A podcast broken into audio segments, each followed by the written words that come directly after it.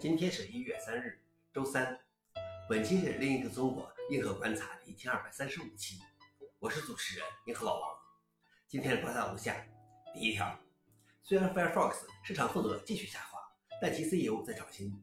根据 Mozilla 提交的文件，其 CEO 米切尔·贝克的薪酬从2021年的约560万美元增至2022年的约690万美元，而同期收入从5.27亿美元下降到5.10美元。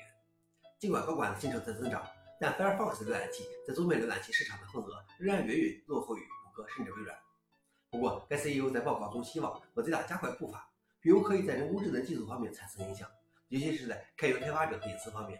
他已经雇佣了十五名工程师开发开源大型语言模型。消息来源 r e g i s t e r 老王认为，以 Firefox 市场份额下降的趋势，这钱怕是拿不了几年了。第二条是 p o s e r 准备继承死去的 Anthem 编辑器。十二月十五日，GitHub 宣布其可魔改的文本编辑器 Anthem 的生命周期结束。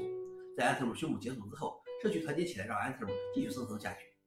除了存在已久的分叉 Anthem Community，还有一个新的版本 p o s e r p o s e r 宣称其目标不仅是在功能上与原 Anthem 保持一致，而且要通过更新底层架构和支持现代功能，让 p o s e r 带入二十一世纪。它将成为一个真正的基于社区的可魔改的文件编辑器。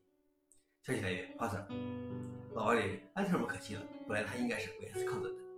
最后一条是，苹果公司年收入八百五十亿美元的服务业务面临法律清算。